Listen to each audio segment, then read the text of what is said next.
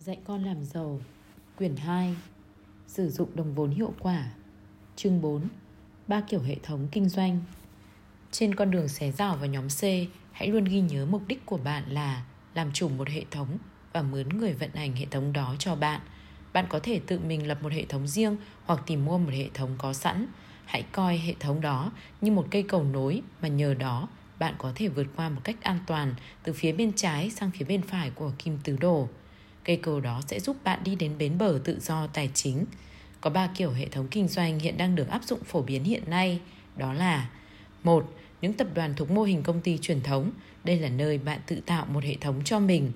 2. Hình thức mua lại đặc quyền kinh doanh, franchise. Đây là nơi bạn mua một hệ thống có sẵn. 3.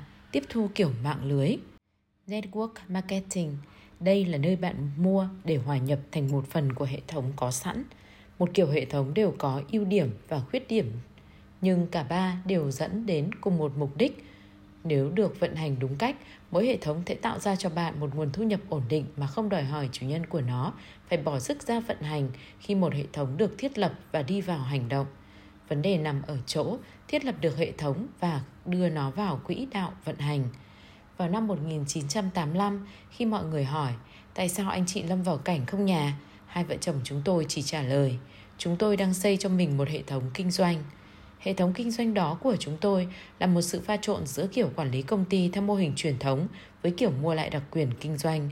Như đã trình bày, nhóm C đòi hỏi phải có hiểu biết và kinh nghiệm trong việc quản lý hệ thống cũng như con người. Quyết định xây nên một hệ thống riêng cho mình đòi hỏi rất nhiều công sức. Tôi đã từng thử kinh nghiệm này. Cách làm này và kết quả công ty do tôi thành lập đã thất bại tan tành. Mặc dù trong những năm đầu công ty phát triển rất tốt, nhưng đến năm thứ năm, công ty bất ngờ lâm vào tình trạng phải tuyên bố phá sản. Khi chúng tôi thành công, chúng tôi đã không chuẩn bị kịp cho một hệ thống đầy đủ. Hệ thống bắt đầu đổ vỡ, cho dù chúng tôi có làm việc cực hơn đi nữa. Chúng tôi có cảm giác mình như đang ở trên một con tàu lộng lẫy, bị lủng đáy và chúng tôi không tài nào tìm được chỗ nứt. Trong khi cố mọi cách tìm ra chỗ nứt, chúng tôi vẫn không thể tát nước ra kịp để phát hiện chỗ nứt và chắn kín chỗ nứt ấy. Nhưng cho dù chúng tôi có phát hiện được, chúng tôi vẫn không chắc mình có thể bịt kịp lỗ thủng ấy hay không. Còn có thể mất từ 2 đến 3 doanh nghiệp. Lúc còn đi học, người bố giàu đã kể cho tôi nghe và con của người là người đã từng làm mất một doanh nghiệp ở lứa tuổi 20. Đó là sự kiện đau đớn nhất nhưng cũng đáng giá nhất trong đời ta. Người kể, ta càng chán ghét kỷ niệm đó bao nhiêu, ta càng học được thêm bấy nhiêu, làm cách nào để sửa chữa thất bại đó để có thể thắng lớn sau này. Khi biết tôi đang dắp tâm mở cho mình một doanh nghiệp riêng, người bố giàu nói, con có thể mất từ 2 đến 3 doanh nghiệp trước khi con có thể lập ra một doanh nghiệp thực sự thành công và tồn tại lâu dài. Người đã huấn luyện Mike, con của người, để có thể thừa hưởng cơ nghiệp của người, trong khi đó, bố ruột của tôi chỉ là một công chức nhà nước, người chẳng có một cơ ngơi nào giao lại cho tôi. Tôi đã phải lập nghiệp từ chính đôi tay của mình. Thất bại là mẹ thành công. Thất bại là mẹ thành công, người bố giàu luôn nhắc. Các con chỉ có thể học được nhiều nhất về chính bản thân mình khi các con bị thất bại. Do đó, các con đừng bao giờ sợ bị thất bại. Thất bại chỉ là một phần trong quá trình thành công. Các con không thể nào thành công mà không bao giờ bị thất bại. Những người thất bại chính là những người chưa nếm mùi thất bại bao giờ. Lời nói đó của người có lẽ là một cảnh báo trước đối với tôi, bởi vì cho đến năm 1984, tôi đã làm mất doanh nghiệp thứ ba của mình khi tôi gặp Kim, vợ tôi. Tôi đã từng kiếm được hàng triệu đô la để rồi hoàn toàn tay trắng và phải làm lại mọi thứ từ đầu. Tôi biết chắc chắn là nàng đã không cưới tôi vì tiền bởi vì lúc ấy tôi không còn một đồng xu dính túi. Khi tôi tâm sự với Kim là tôi sẽ lập lại một doanh nghiệp lần thứ tư, nàng đã không bỏ rơi tôi. Em sẽ sát cánh bên anh cùng xây dựng nó và nàng đã giữ đúng những gì hứa với tôi.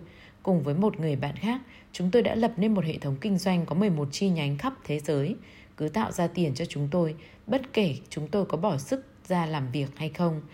Con đường đi đến sự thành công ấy từ tay trắng, tước bao mồ hôi, nước mắt và xương máu của chúng tôi.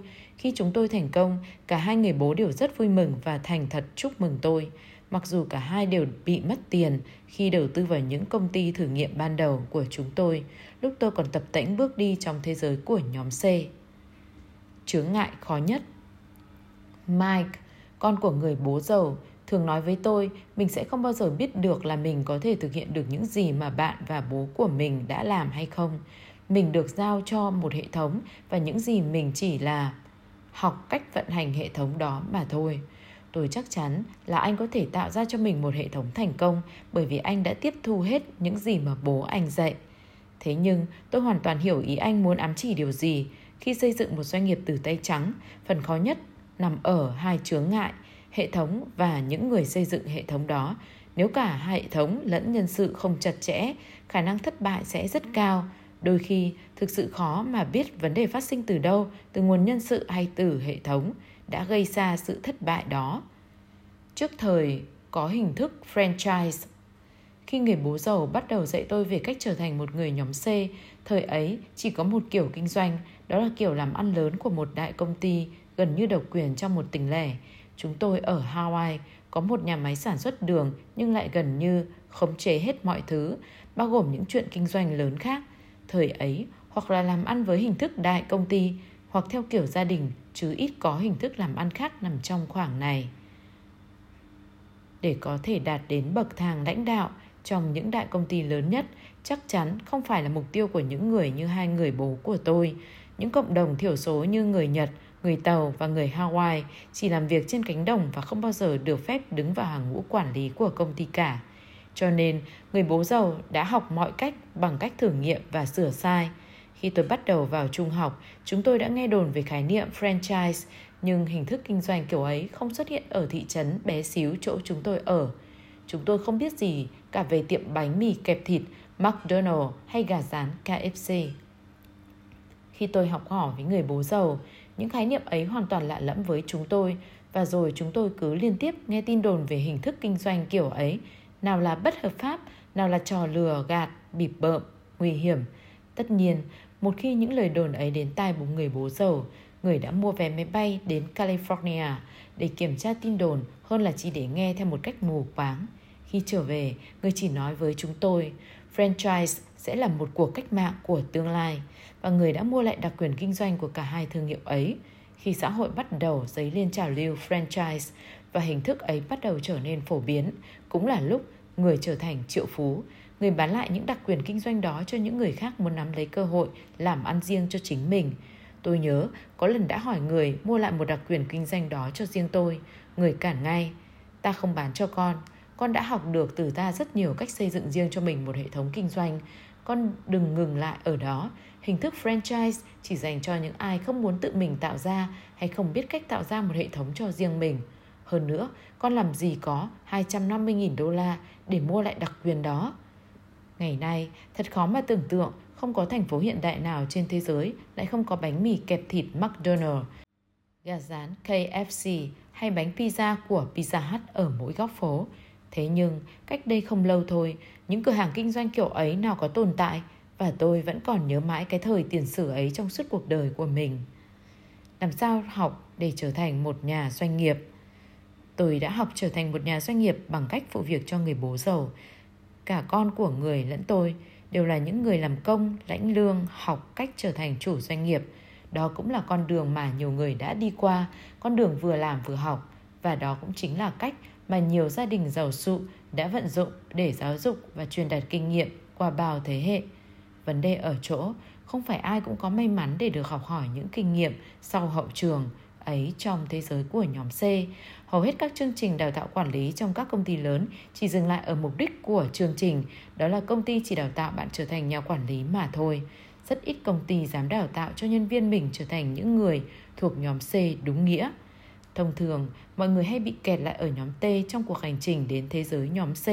Sở dĩ như vậy, chủ yếu là vì mọi người không phát triển được hệ thống vững mạnh, cho nên họ đành chịu chấm dứt cuộc hành trình bằng cách trở thành một phần hòa nhập với hệ thống.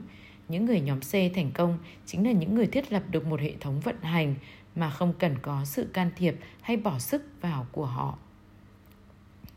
Có ba cách bạn có thể rút ngắn con đường đi đến thế giới của nhóm C. Một, tìm một người đỡ đầu. Người bố giàu là người đỡ đầu của tôi. Người đỡ đầu là người đã làm ăn qua những gì bạn muốn làm và đã thành công. Đừng tìm người cố vấn. Người cố vấn chỉ là kẻ biết bảo bạn làm thế nào trong khi bản thân người ấy có thể chưa bao giờ từng qua.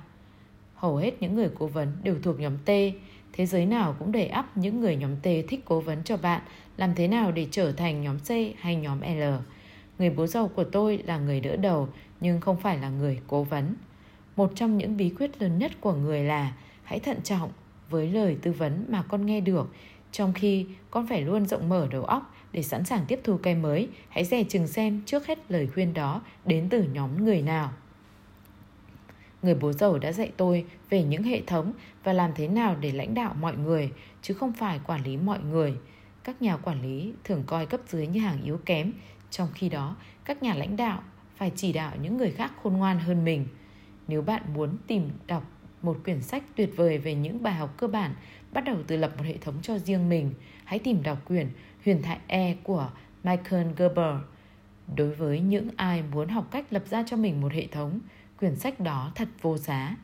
Một lối học truyền thống về những hệ thống là bằng cách lấy bằng MBA, cao học về quản trị kinh doanh của một trường nổi tiếng và nhanh chóng leo thang cấp bậc trong con đường sự nghiệp với một tập đoàn lớn.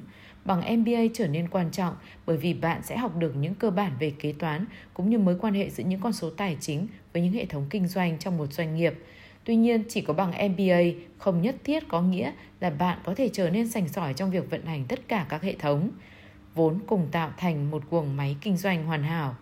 Để có thể học được mọi hệ thống cần thiết có được trong một công ty, bạn phải mất từ 10 đến 15 năm làm việc và học hết những khía cạnh ngóc ngách trong chuyện kinh doanh. Sau đó, bạn có thể chuẩn bị từ chức và tự lập doanh nghiệp cho mình, tìm việc cho một đại công ty thành công cũng giống như việc học hỏi với những người đỡ đầu của bạn. Cho dù có người đỡ đầu hoặc cho dù có tích lũy nhiều kinh nghiệm, phương pháp này đều đòi hỏi bạn phải bỏ ra nhiều công sức, tạo ra một hệ thống cho riêng mình đòi hỏi có nhiều thử nghiệm sai sửa, chi phí về mặt pháp lý ban đầu và các công việc thủ tục giấy tờ khác. Tất cả những chuyện này cũng sẽ phát sinh đồng thời khi bạn đang phát triển và tranh thủ nguồn nhân lực làm việc cho bạn. 2. Đặc quyền kinh doanh, franchise một cách khác học về hệ thống là mua một đặc quyền kinh doanh. Khi bạn mua lại đặc quyền kinh doanh, bạn cũng đang mua lấy một hệ thống kinh doanh đã được thử nghiệm và chứng minh thành công. Có nhiều đặc quyền kinh doanh hoàn hảo.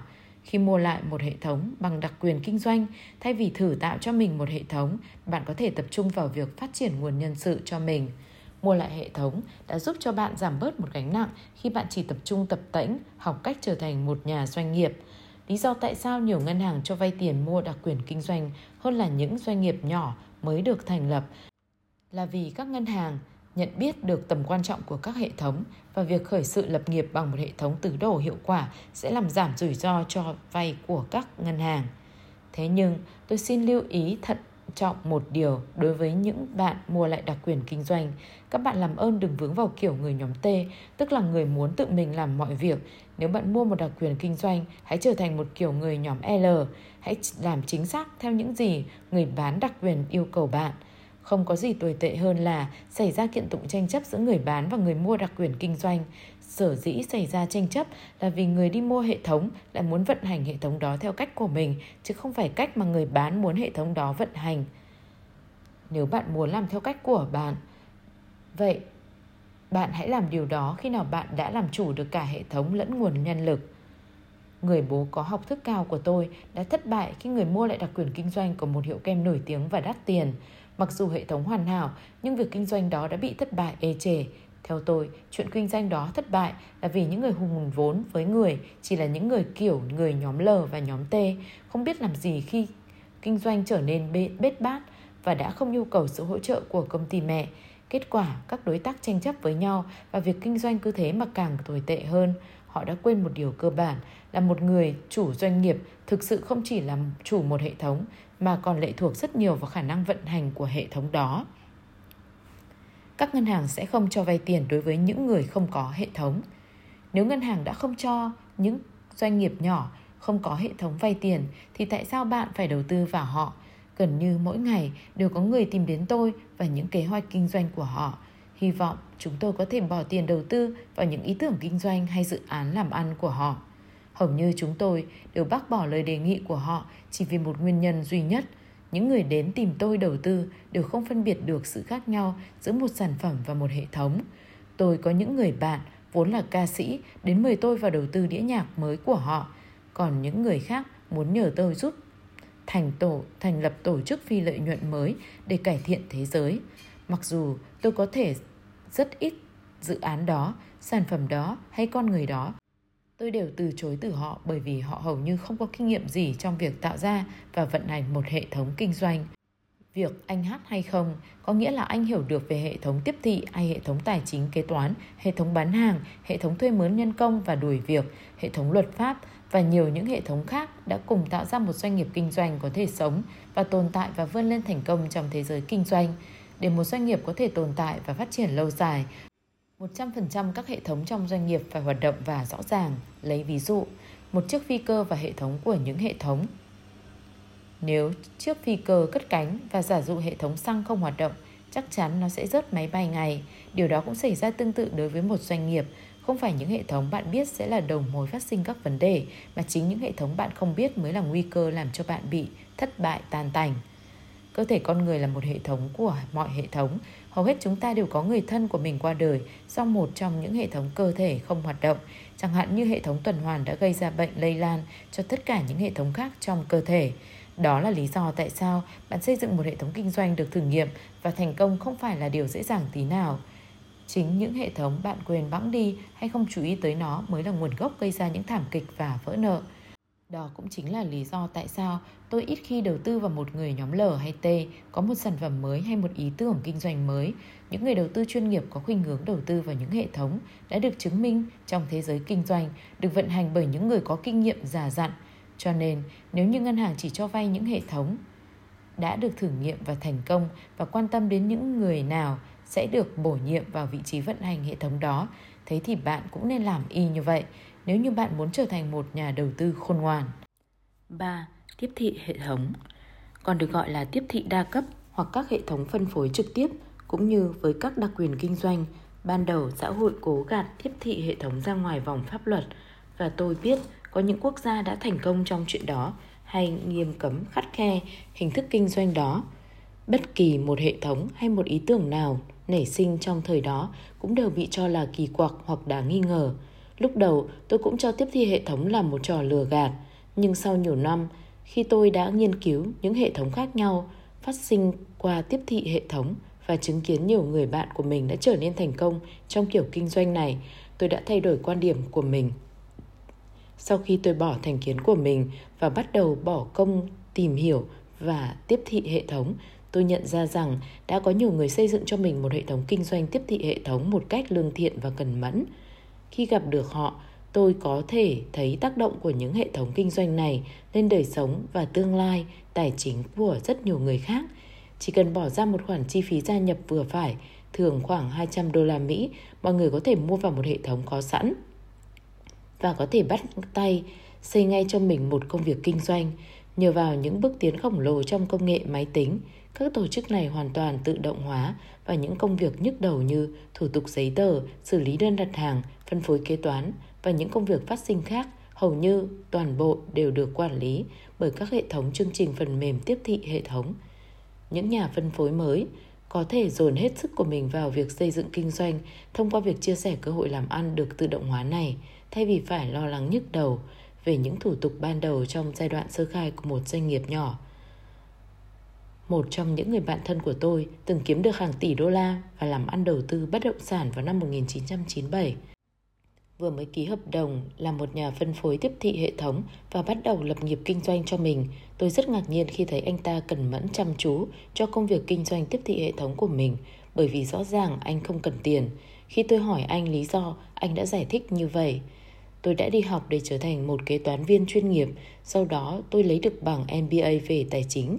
Khi mọi người hỏi tôi về cách làm giàu, tôi đã kể lại và chia sẻ với họ kinh nghiệm về những giao dịch địa ốc hàng triệu đô và mức thu nhập tự động hàng trăm nghìn đô tôi kiếm được mỗi năm từ đầu tư bất động sản của mình và tôi nhận thấy thường thì mọi người thối chí rút lui và ngượng ngùng bỏ đi. Cả anh và tôi đều biết rằng cơ hội đầu tư địa ốc hàng triệu đô như thế hoàn toàn nằm ở ngoài tầm tay của họ bởi vì ngoài việc không có kiến thức kinh nghiệm, họ cũng không có nhiều vốn để đầu tư. Cho nên, tôi đã bắt đầu tìm kiếm một con đường mà tôi có thể giúp họ đạt được mức thu nhập thụ động như tôi đã kiếm được từ một chuyện kinh doanh địa ốc của mình, mà không cần phải quay lại học hết 6 năm và bỏ thêm 12 năm đầu tư trên lĩnh vực địa ốc. Tôi tin rằng tiếp thị hệ thống có thể giúp mọi người có cơ hội kiếm được thu nhập thụ động trong khi họ vẫn có thể học cách trở thành những nhà đầu tư chuyên nghiệp. Đó là lý do tại sao tôi đã đề nghị hình thức tiếp thị hệ thống với họ. Cho dù họ có ít tiền đi chăng nữa, họ vẫn có thể đầu tư số vốn tạo ra từ mồ hôi công sức của mình trong vòng 5 năm và có thể kiếm được một mức thu nhập thụ động cần thiết cho những mối đầu tư thực sự. Khi phát triển công việc làm ăn của mình, họ lại còn có thời gian rảnh rỗi để học hỏi thêm, như kiếm được nhiều vốn hơn để có thể cùng tôi nhắm vào những mối đầu tư lớn. Người bạn của tôi đã gia nhập vào một công ty tiếp thị hệ thống làm nhà phân phối sau khi nghiên cứu nhiều công ty khác và bắt đầu thiết lập quan hệ làm ăn theo kiểu tiếp thị hệ thống với những người muốn hùn vốn đầu tư với anh ta. Hiện tại, anh ta đang ăn nên làm ra trong hệ thống kinh doanh tiếp thị hệ thống cũng như chuyện đầu tư của mình. Anh bảo tôi, ban đầu tôi đã làm điều này chỉ vì muốn giúp mọi người kiếm ra tiền để đầu tư, vậy mà giờ đây tôi lại càng trở nên giàu có từ chuyện kinh doanh hoàn toàn mới mẻ này. Cứ mỗi tháng, anh mở hai lớp học vào thứ bảy. Trong lớp học đầu, anh dạy mọi người về các hệ thống kinh doanh và nguồn nhân lực hoặc cách trở thành một nhà doanh nghiệp thành đạt. Và buổi học thứ hai, anh dạy về kiến thức tài chính và sự thông minh về tiền bạc. Anh dạy họ trở thành những nhà đầu tư có hiểu biết. Các lớp học của anh mỗi lúc một đông. Con đường anh đề nghị hoàn toàn giống như con đường mà tôi đã đề nghị với bạn trước đây. Một franchise cá nhân. Đó chính là lý do tại sao ngày nay tôi luôn khuyến khích mọi người hãy xem xét đến hình thức tiếp thị hệ thống.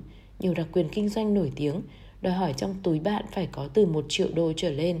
Tiếp thị hệ thống chẳng khác nào một đặc quyền kinh doanh cá nhân và bạn chỉ tốn khoảng 200 đô để mua nó. Tôi biết hình thức kinh doanh tiếp thị hệ thống đòi hỏi nhiều công sức, nhưng sự thành công ở bất kỳ nhóm nào cũng đòi hỏi sự làm việc cật lực. Về mặt cá nhân, tôi chưa kiếm được một đồng thu nhập nào như một nhà phân phối tiếp thị hệ thống. Tôi đã nghiên cứu nhiều công ty tiếp thị hệ thống khác nhau cũng như những chính sách tăng trưởng và giảm giá của họ.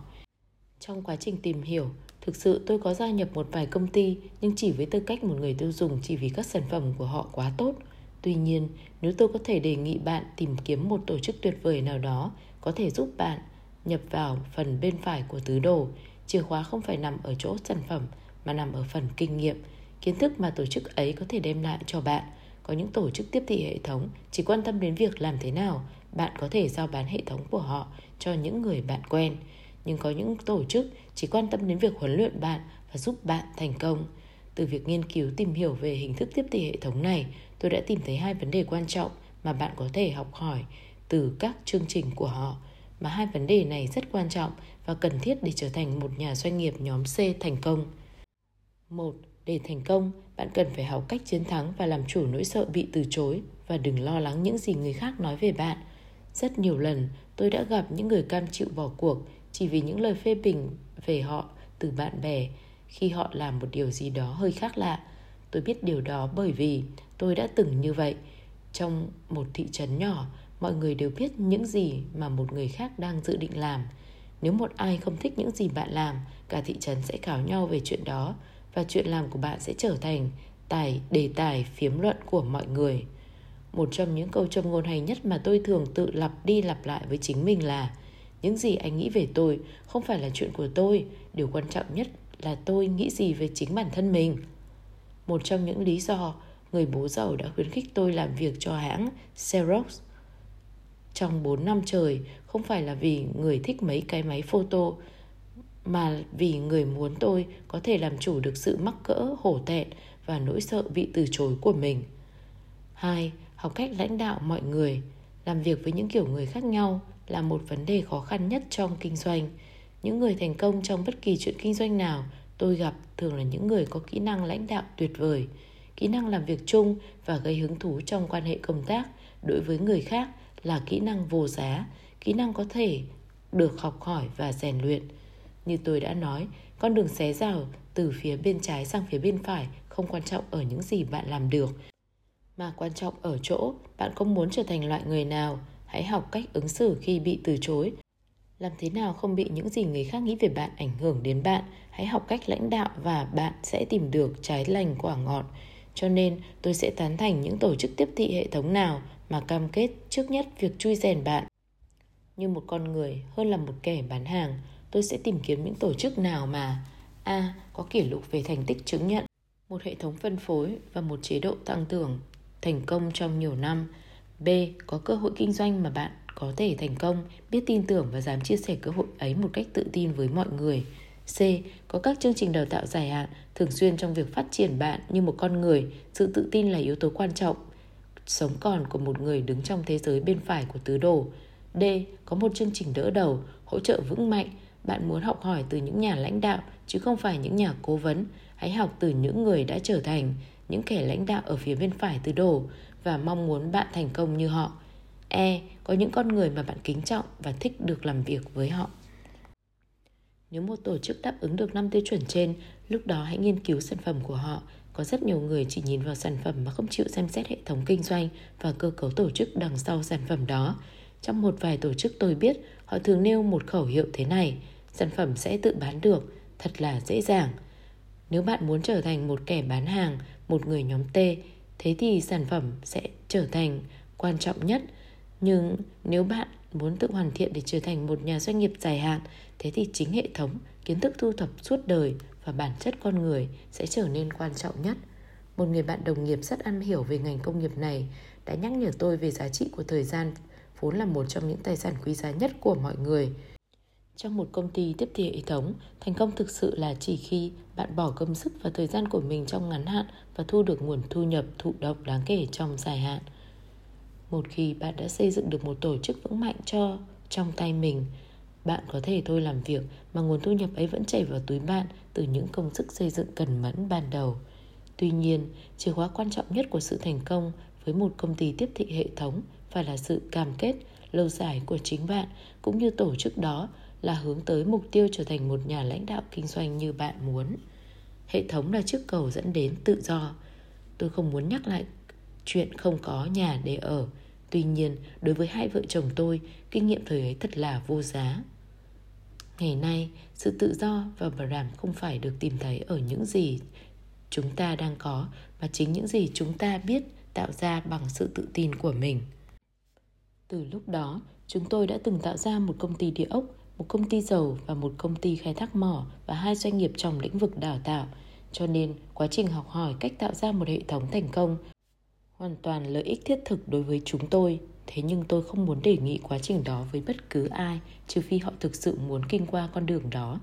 Cho tới thời điểm cách đây vài năm, cơ hội cho một người thành công ở nhóm C chỉ có thể có đối với những ai gan dạ hoặc giàu có sẵn. Hai vợ chồng tôi có lẽ có lá gan lớn bởi vì chúng tôi chẳng giàu có gì cả. Lý do khiến nhiều người ở lại phía bên trái tứ đồ là vì họ cảm thấy rủi ro quá lớn khi phát triển một hệ thống riêng cho chính mình. Đối với họ, sẽ khôn ngoan hơn khi kiếm được một công việc ổn định và an toàn. Ngày nay, chủ yếu do những bước tiến phát triển vượt bật của công nghệ, khoa học, những rủi ro trên con đường trở thành một nhà doanh nghiệp thành đạt đã giảm đi rất nhiều và cơ hội làm chủ một hệ thống kinh doanh riêng cho mình đều mở cửa đối với tất cả mọi người. Đặc quyền kinh doanh và tiếp thị hệ thống đã làm giảm đi một phần gánh nặng trên con đường phát triển hệ thống riêng cho bạn. Bạn mua lại quyền kinh doanh từ một hệ thống thành công và nhiệm vụ của bạn bây giờ chỉ là phát triển nguồn nhân lực cho chính bạn. Hãy coi những hệ thống này như những chiếc cầu, những chiếc cầu đó sẽ vạch cho bạn một con đường an toàn đi đến thế giới bên phải của kim tứ đồ. Đó là những chiếc cầu sẽ dẫn bạn đến sự tự do về tài chính. Trong chương tiếp theo, tôi sẽ bàn đến nửa phần còn lại trên thế giới bên phải ấy, thế giới của những nhà đầu tư nhóm D. Hết chương 4.